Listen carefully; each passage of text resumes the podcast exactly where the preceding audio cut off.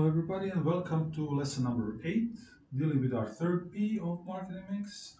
Uh, in your picture from two, two weeks ago, it was P place. I just kind of uh, renamed it placement. Maybe it's easier to understand or to think about it. And in parentheses, I put distribution because that's what we are actually talking about how to place your product on the shelves, how to distribute your product. Uh, and as I said last time, this lesson and probably next week's lesson will be a bit shorter and will be a bit less uh, cluttered uh, as we are ramping down our studying as we are coming towards the end of the semester, the end of our 10 weeks of uh, classes. I thought you had plenty, plenty of information. Maybe these last few weeks can be a bit lighter so as you can see, only six uh, slides apart from the title slide, in which I'll just briefly touch on some things. Uh, next week, we will talk about promotion, uh, which will also be a bit shorter, but I think a bit more interesting than this. And our final week, I have uh, planned a chapter called digital marketing, and that that then we will tie everything together. Uh, in notes uh, to this chapter or to next chapter, I'll probably give you some more information about the exam and everything else. So when uh, and we already talked about this a little bit, I just wanted to repeat it. When we are making a product or when we are making a service, it is very important to be able to differentiate, uh, to have your product or service uh, different than other products and services. That way, you can create a perception of a unique product. It doesn't have to be very unique, not existing anywhere in the world, but it has to be unique enough for people to think about it as a special product, as something that uh, they are willing to buy and something they are willing to seek uh, above other competition. That way, the competitive rivalry is lower there is not much competition facing you when you're having some sort of a unique product that other companies have not yet thought about, that other companies are not able to produce. But you have to uh, be aware that as soon as the market shows that your, let's say, unique product is very, very popular, other companies will definitely try to get into the business. Other companies will definitely try to still a part of your market. But if you were the first, that way uh, you created some sort of brand loyalty. You managed to convince a certain number of people to buy your brand exclusively, even if it's a bit more expensive, even if it's a bit uh, uh, different than the others. And uh, from this differentiation, I also put these Two bottom ones, high service quality, valuing satisfied users, and high quality sales force. Uh, that is something you can differentiate yourself, not only uh, using your product or a service, but using people that you employ, which can show the customers that they are valued customers, which, which can help them uh, in any any case that is necessary I will give you one example. It's maybe not a good example because of the product that I'm giving an example of, but for the past several years, uh, company Philip Morris, the tobacco company, started producing these uh, uh, smokeless heating tobacco products. So the idea is that if you are a smoker, uh, the, wor- the worst problems of your smoking, except for health, of course, is that you stink up the place, that you create a lot of smoke, and they st- they manage to get into that by producing what is called HEETS, uh, which is you have a small apparatus. It looks like a you know a pen or a, bi- a very big plastic cigarette in which you insert these smaller cigarettes, but now you're not lighting them up with a lighter and smoking them. That apparatus is heating those that tobacco inside, and you are smoking it that way. Uh, They claim to be healthier. I am not sure about that. It's still not healthy, but they say it's not as unhealthy as just smoking straight tobacco cigarettes. Uh, but they have done away with two big problems. There is no smoke, or the smoke is very, very, very minimal, and it does not stink anymore. It, the the smoke that it gives out, or that you inhale or exhale, is of a very neutral smell. So it helps, and they have noticed that uh, people are more willing to smoke those HEETS because now they can more freely smoke them indoors uh, and I'm not talking about where it's forbidden to smoke them, but indoors, such as your own home. And also, it doesn't doesn't uh, stink up your breath, doesn't stick up your clothes. That's something that they have created as a unique product. But since it's an apparatus and since it's a bit sensitive, they also have uh, employed a lot of uh, service people, uh, customer service people that will explain everything to the users, that will help them uh, use it in the best way possible. And then they thought about one more thing. No matter what happens to those uh, little plastic I don't know, pens or apparatus that you put your cigarette in, uh, or the charger or everything, because people are clumsy and people don't take care of them and they break a lot. They will replace it at all, no questions asked, free of cost. They just replace it all the time. And they're very they're, they're very nice about it. They never say well you did something wrong something no they say well our fault. Here's a new one. Our fault. Here's a new one. And that way they created the whole perception of a unique product. They created the whole brand name recognition. People use them. And people i have noticed i have noticed that uh, there's no real competition. I still haven't seen any competing products. Maybe there are, but it's just that users have started to recognize that brand name, started to appreciate the customer service, and that's just uh, a huge, huge plus for the company, huge plus for the HEETS uh, brand. Another special way of uh, dealing with uh, distri- with placement or distribution is this uh, next slide that says about personal or expert sales.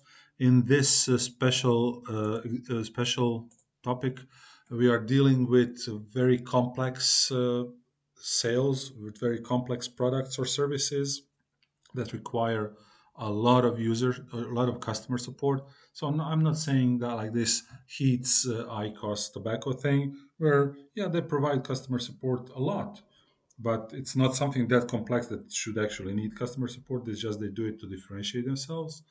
Yeah, here we're talking about very very expensive uh, machinery, such as uh, hospital uh, uh, machinery, such as uh, naval simulators, such as various other uh, specialized software in which you are not really expected everybody to know how to use it or especially if it's a brand new software in which you have to go and explain all the uh, characteristics of the product all the functions of the product and you will usually included in the price have various training sessions various technical demonstrations and a lot of uh, customer support after the initial usage.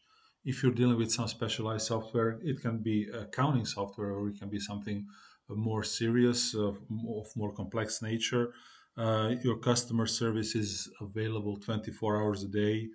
Uh, the and because the sales volume is very low, because you are producing items that are very expensive, so you can't really expect to sell a lot of them you really, really uh, need to uh, strike a really high price. And all the extra amenities, all the extra customer service, all the extra training can be used to uh, increase the price, to show the people that uh, it's worth the money, that we are not just trying to sell you a 5,000 euro piece of software, we are selling you a 10,000 euro experience in which you will always uh, have somebody, a technician, one phone call away, ready to help you. We're not just selling you a 200,000 euro MRI machine. We are selling you all the parts necessary if it breaks down. We're selling you a service person who will come fly to your city, fly to your hospital with the part within one or two business days to fix it, to have it not sit there for a long time because those things will break and because those things are heavily used. They work all day long. Uh, so you can actually uh, manage to annualize the revenue or have them subscribe to your service. A really good example is something that I have been following, like an advertisement. Uh, I don't think it works in Croatia for private citizens. It probably works for the companies, but it's the security systems, security alarms, and everything, in which uh, you are not just selling the equipment to put inside your doors and windows and inside your property to secure it, but you're selling the entire service of people that will come and show up in case of an alarm within five minutes, 10 minutes. And to do that, you have to actually be subscribed to that security service. You are buying an initial installation and then you are paying a monthly fee for security. And all those people you of course need to uh, pass a special training. And what i said here personal sales push the product. I already talked in a previous lesson about push strategy. So all those people that have passed special training all those people that are very knowledgeable should be able to sell you the product to uh, help convince you to purchase a product or a service but when we're talking about strictly placement or marketing channels of distribution, of course, there are just four stops on our marketing channel or distribution channel list, uh, going from the producer to the consumer, which are two uh, extremes. Uh, you from the producer to the consumer, the products go either through wholesaler, through a retailer, or through a combination of both. Uh, in my next slides, I am not explaining the producer because usually, most likely, the producer is not uh, the entity that the consumer gets their product from. It can be. A lot of producers can have their own little shops, factory shops. Uh, now it's much easier with a uh, online services to, for producer to directly set up sales to the consumer. Uh, probably the best uh, example of this marketing strategy, producer to consumer, in my opinion, there are probably more examples, is uh, Tesla automobiles. Elon Musk Tesla automobiles, the, probably the best known brand of electric vehicles in the world, in which uh, Elon Musk, uh, being a innovator of sorts of or not of sorts being an innovator has managed to tackle a lot of problems that have been prevalent in the american industry and in the, in the american uh, market for a long time.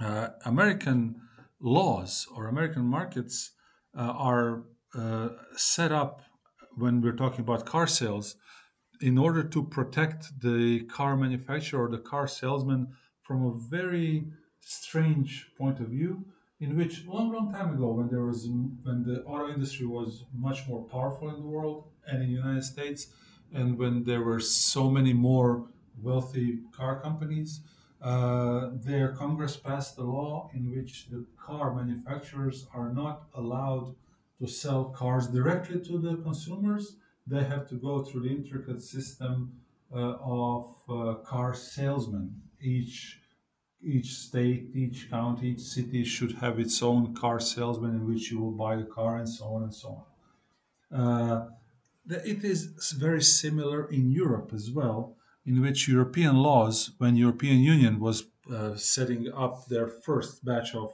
laws back in 90s, European laws uh, wanted to protect local car manufacturers as well. So even though we are one big nation, let's say, one big country of 27 smaller countries in which you can travel without any problems, without borders, in which, well, not now, in which you can uh, purchase everything you want in one country without paying extra taxes in the other country.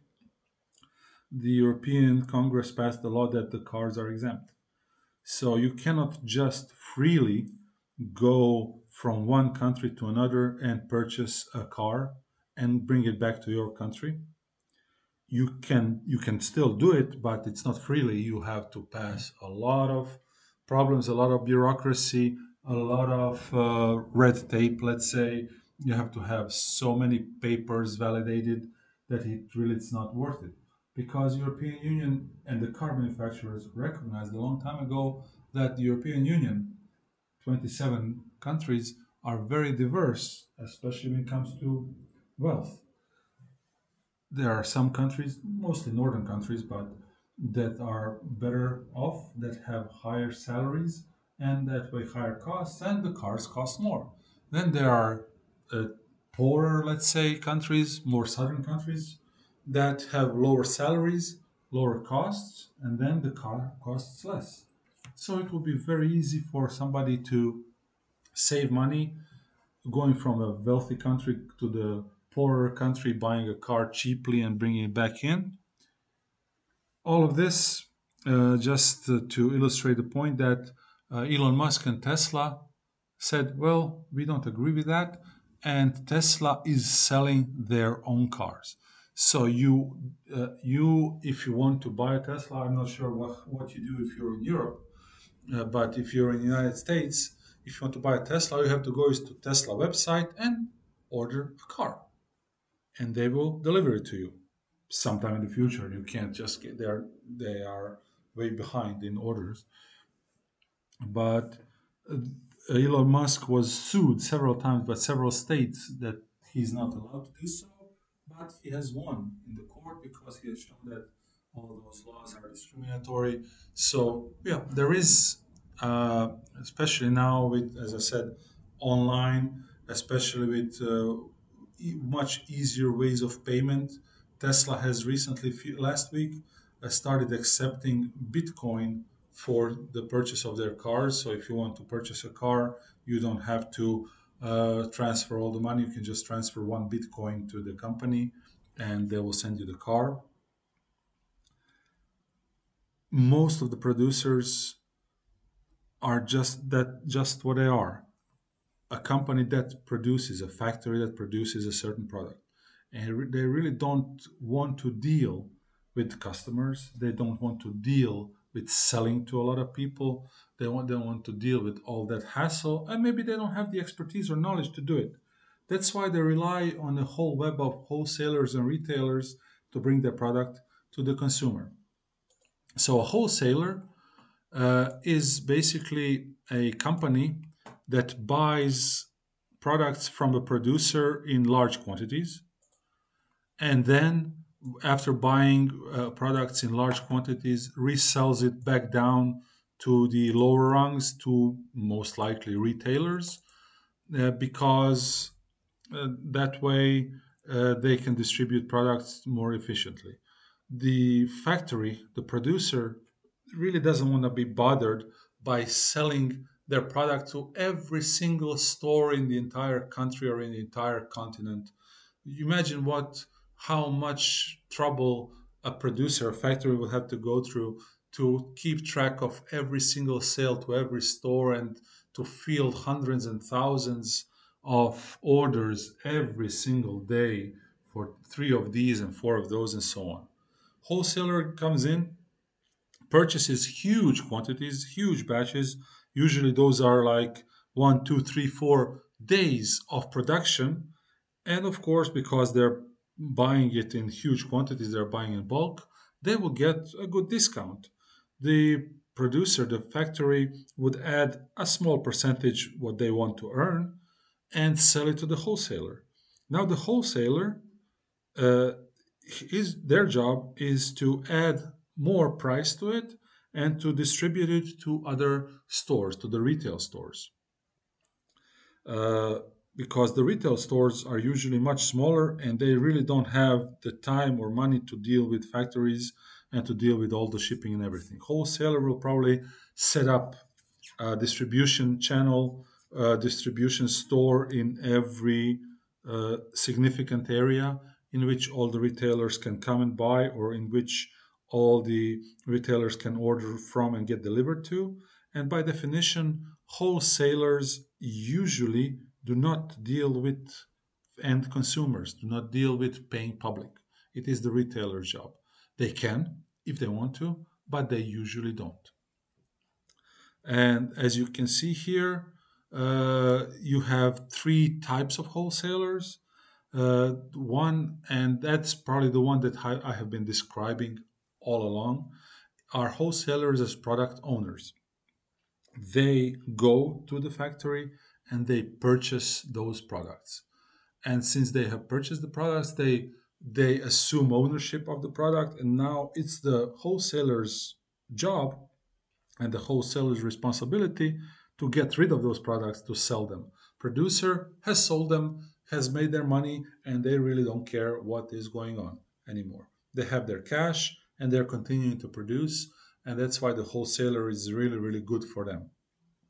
So, wholesalers and product owners are usually uh, dealing with consumables fruits and vegetables, other grocery items, maybe uh, some lower priced catalog sales items like I don't know cosme- cosmetics or uh, stuff or uh, ch- child uh, baby products and so on, uh, because they have to since they are owning the product they have to turn around and sell those products very very quickly. So it's not in their own interest to have a lot of expensive product lying around. It's not in their interest not to sell those products. So it's usually uh, consumables, and there are you, there are usually wholesalers everywhere in every city. There are usually also stores that you, as a consumer, can go into and purchase directly from a wholesaler, but not if you're just a regular person. If you own a business or if you have a business card or if you have a special membership plan to that wholesaler, then you can uh, go into those stores. Usually, wholesalers just deliver by their own uh, transportation, by their own trucks, uh, all the items, all the consumables to the stores. Now, when we're dealing with much, much more expensive products, much, much more expensive items, then you have wholesalers that will not assume ownership. Those are agents, brokers, commissioners. Those are all the entities that work on commission that will not actually purchase those items from the people who want to sell them, but they will just add as an intermediary between the seller and the buyer. Uh, as I say here, it's finance, art galleries, auction houses, and of course, real estate. Imagine how much money a, a wholesaler would need to purchase 100, 200, 300 pieces of property and then to sell them, especially since that property is not expected to sell immediately like a fruit or a vegetable. They would have to have millions or hundreds of millions of euro on hand to be able to keep all that property until they sell them. Nobody wants to do that. Nobody's sane wants to tie up so much cash in such uh, very poorly liquid investments. That's why they deal as just as agents or brokers or real estate brokers. Uh, they are wholesalers because they will set up their own website in which you as a consumer can come in one-stop shop see all the listings all the houses all the apartments all the property that they're for sale through their through that agent and then when you decide to purchase one you will still deal with that agent for all, all the things. You actually never need to actually meet the owner. Just as uh, as a consumer of a fruit or vegetable you're never actually meeting the producer of such fruit or vegetables. Here you'll never meet the owner. You'll just meet the agent who'll deal with everything from the first day that the person decided to sell their house until the last day that the other person actually purchased and paid for the house Uh, those two people never meet, they only meet the agent, and the agent will collect their fee. They'll collect a certain percentage of the price, and that way, uh, that way they will make money.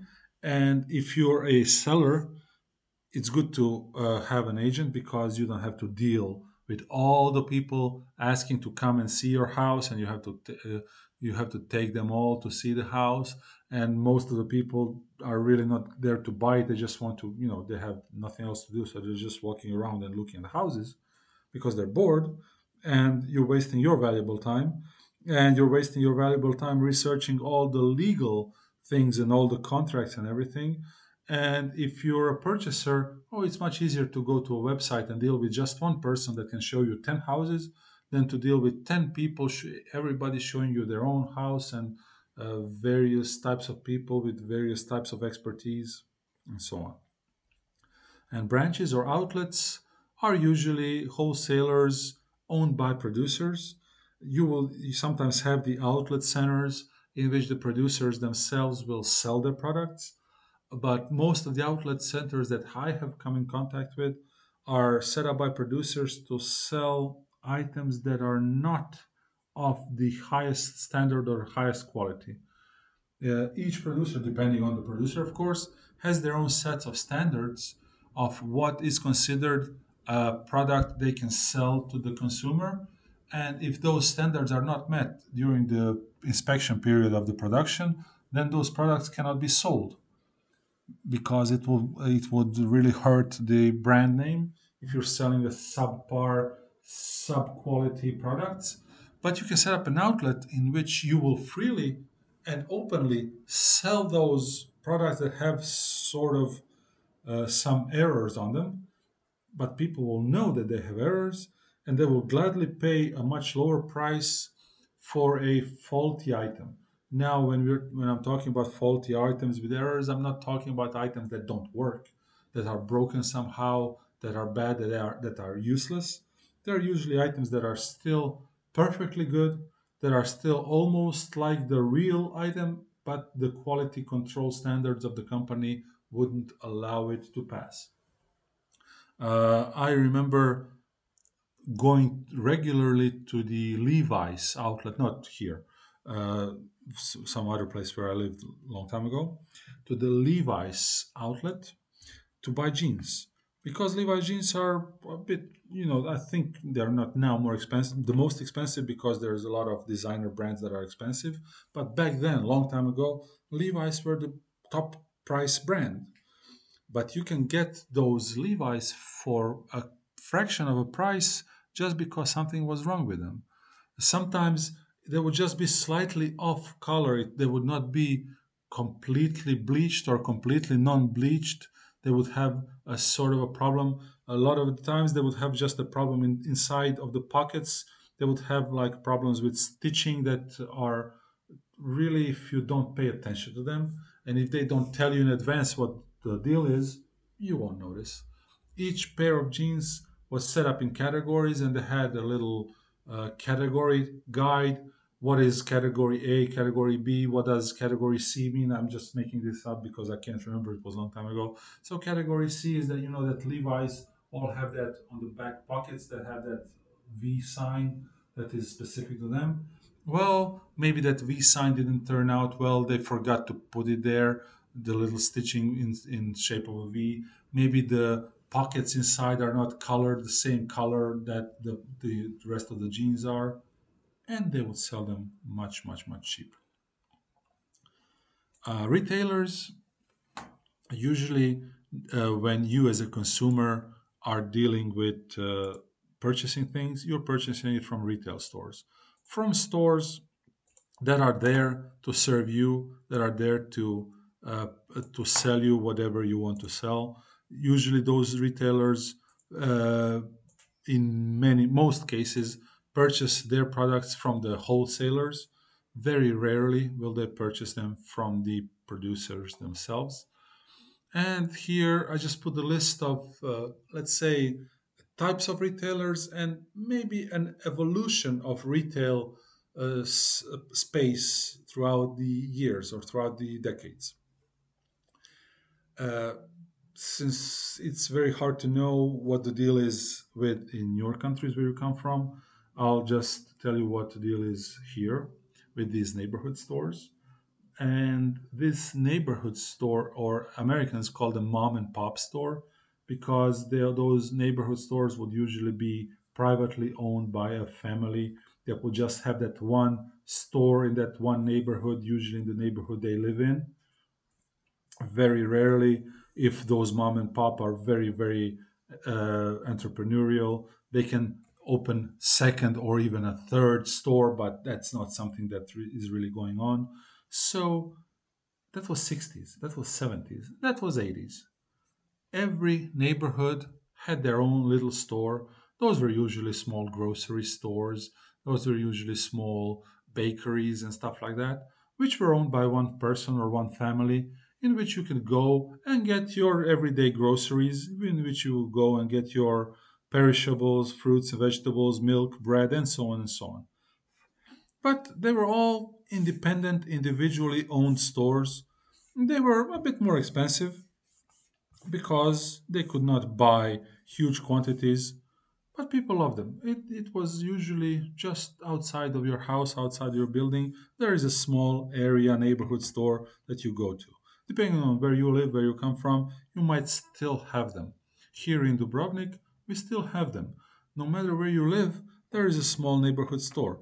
I am just assuming now, maybe you're not, but if you're living right now in the student housing, you know when you go outside and go up up to the street there is that small little little store there's a kiosk and the right and the store right next to it you can buy a few things there uh, there was there were a couple of more little stores in the vicinity that you can buy a few things and still every neighborhood in Dubrovnik has them. It only has one small problem that in the past 20 or 30 years here in Dubrovnik, but in the rest of the world, those little neighborhood stores are stopping from being mom and pop stores. They are not really small entrepreneur privately owned. They're all becoming parts of chains. So even if you live in the neighborhood where you live, if you have a certain small neighborhood store, it is very likely that it is a part of a larger chain. In Dubrovnik, the largest local chain is called Pemo. You have probably been to at least at least once to a Pemo store, and maybe if you have walked around and if you were bored for these past few months because there's nothing to do because it's pandemic, and if you have been wa- walking around, you could see almost everywhere you go, every neighborhood you pass through, there is a small Pemo store. All of those were small mom and pop stores that the big company Pemo bought out. And Pemo is not that huge company. Pemo is a local company. They have a supermarket and they have a very strong presence in Dubrovnik, but they have no presence outside of Dubrovnik. They're just local uh, chain. Uh, the biggest chain in Croatia for two decades or more was Konzum. We have several Konzum stores here as well. They had difficulties uh, a few years ago. They went bankrupt and they are in a bit not in a good shape right now. But outside of Dubrovnik, almost every mom and pop store was purchased by Konzum. So every single village, every single city, every neighborhood had their own little Konzum there. All of those neighborhood stores of course, started really having problems, and that's why they were very easy to buy out when all these supermarkets and hypermarkets showed up. In Dubrovnik, we have a few. We are, as you can see, we're a small town, so there is no big need for a lot of those supermarkets or hypermarkets. But there is a Pemo, there is a Tommy, there is a Konzum, uh, that you can go to and make your big weekly, monthly shopping that has a lot of things to offer. And if, especially if you're coming from bigger cities in Europe, then these, uh, our local supermarkets or hypermarkets are, you know, small potatoes. They're very small stores from what you might be used to. But that's because we're just in a city of 40,000 people. There's no need for anything larger. But all those supermarkets and hypermarkets started about in the 90s, late 90s, squeezing out all these neighborhood stores. Now they are larger, they have larger area. They buy more quantity. The, the, when they buy more quantity, they're, they're, they can uh, lower the price of uh, items from the wholesalers. Uh, some companies, such as, uh, as I mentioned, Konzum and Pemo, also have their own personal wholesale department. So they have their wholesale department purchasing from the producers, then, of course, uh, giving it to the retail arm of the store with very, very low markup, uh, in which all the other stores have to buy at a much larger price than from the Pemo or Konzum wholesalers uh, people can go and drive their shopping carts and buy huge amounts of stuff. Uh, as I said, that started in the 90s when uh, people became more and more dependent on cars. In the 80s, uh, it was still people were not that dependent on cars. People were still uh, drove less and walked more. So it was very easy to go to the neighborhood mom and pop store to buy stuff. But now that you have a car, and now that everybody is so used to driving everywhere, even if it's like a five minute walk, they'll drive. Now it's much easier to drive to the supermarket. They have huge parking lots and to put the whole, fill the whole car filled with groceries for the next month. Shopping malls uh, not an evolution of the supermarket, a distinct, uh, uh, distinct different thing uh, in which uh, you, in one large area, in one huge building, you gather all the different producers. So we're not talking about just consumables, just food and fruit, vegetables, and uh, food items that you sell in supermarkets and hypermarkets. in the shopping mall, you'll gather all the different producers, all the different sellers, all the different stores selling everything clothes, electronics, jewelry, uh, sports equipment, whatever you can think of. Put them in the same place so a person can just go to one place and shop. Shopping malls started getting popular, popularized in the United States in the 70s. Uh, in the 70s, in the 60s, they would have these small neighborhoods in which they would have a lot of stores in one place. Then they figured out a way that they should just put all those stores under one roof and uh, follow that shop, shopping mall, all the stores with restaurants, with uh, movie theaters, with everything you need. So in the 70s and especially 80s and 90s, shopping malls were a huge hit among everybody. Uh, if you were a teenager in the 80s or the 90s, that's where you hung out all the time. Everything you needed was there. There was a food court, there were drinks, there were movie theaters, there was entertainment, there were video games, there were stores, uh, there were people around. Everybody would just go and meet in the shopping mall. Those were huge, huge areas. Europeans noticed that, so they started building a lot of shopping malls. We in Dubrovnik really do not have one we have those little similarities. There are a couple of uh, buildings that house those type of things. In Lapad, there is that uh, Dots. I don't know if you know. It that's where uh where you could go to a Tommy supermarket. Where there is a DM druggery mart. There is Benetton store and some others. Uh, that's like a Dubrovnik's variation of a shopping mall. Shopping malls are basically now dead. Uh, shopping malls originate in the United States and started dying in United States about 10 years ago when online shopping became uh, prevalent. When online, when everybody started online shopping, nobody was going to the shopping malls anymore. Uh, they still exist in Europe. They still exist in the United States as well.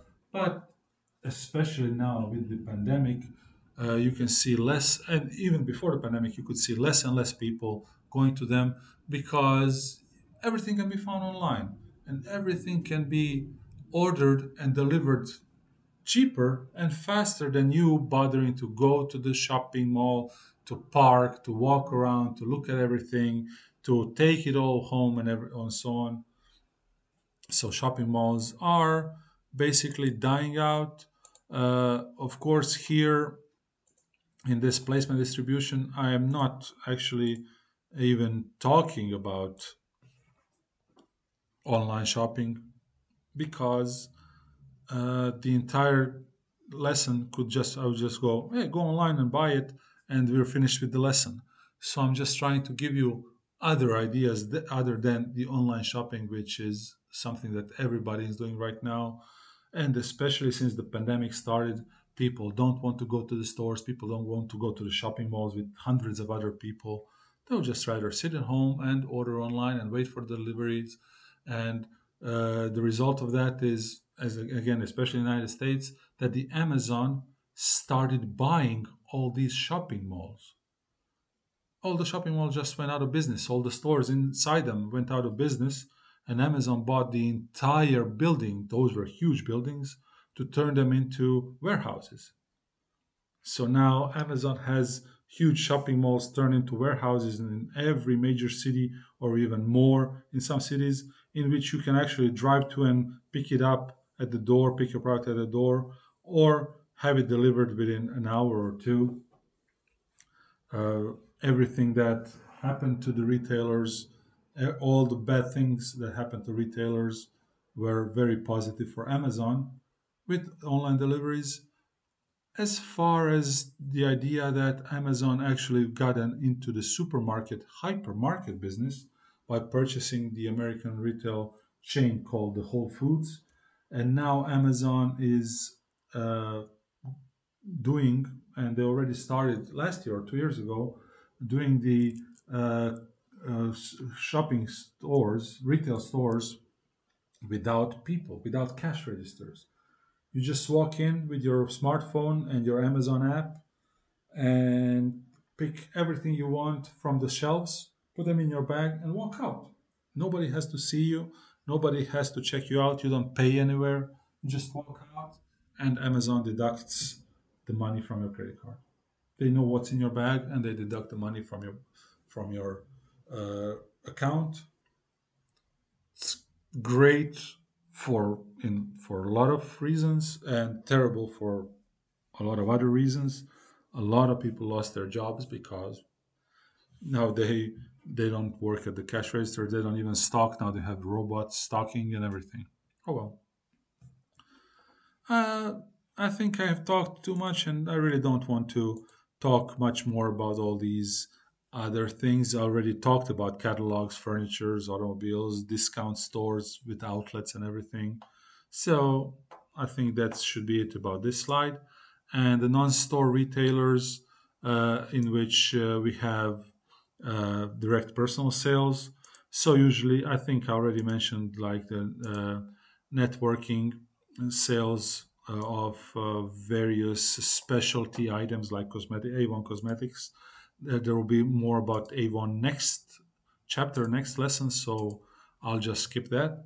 Direct marketing used to be telemarketing, used to be mail order catalogs, used to be television sales. Now it's internet. I already talked about it. And of course, vending machines. Uh, when the pandemic started, when they started closing the cafes, oh, the coffee vending machines, their sales exploded. There used to be coffee vending machines before pandemic.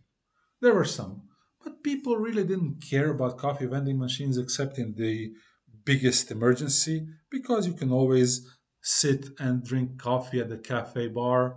As, at least in Dubrovnik, we have thousands of cafes. Uh, you know, which you can sit down and drink coffee. Nobody really wanted to purchase coffee from a machine. They still did, but very few people. For the last year, I think the coffee machines sales went up a thousand times. Everybody is always at those coffee machines. You can see that with all the litter on the streets, with all those paper coffee cups. Uh, you can you can find in the streets that people drink and toss coffee to go coffee to go everywhere, coffee to go. So vending machines. Uh, Japanese recognized vending machines long, long time ago. I think Japanese have one vending machine for every six people. They have about 20 million vending machines in Japan. That's something very, very usual for them. Uh, for us, you know, not that much. There are some for chips, for refreshments, for for beverages, uh, but I don't remember seeing that many vending machines now that the coffee is in play. Oh, they're everywhere. And I said it was going to be a shorter lesson, and I still managed to talk for 45 minutes. So sorry about that. Uh, next week, our fourth and final P. Until then, have a nice week.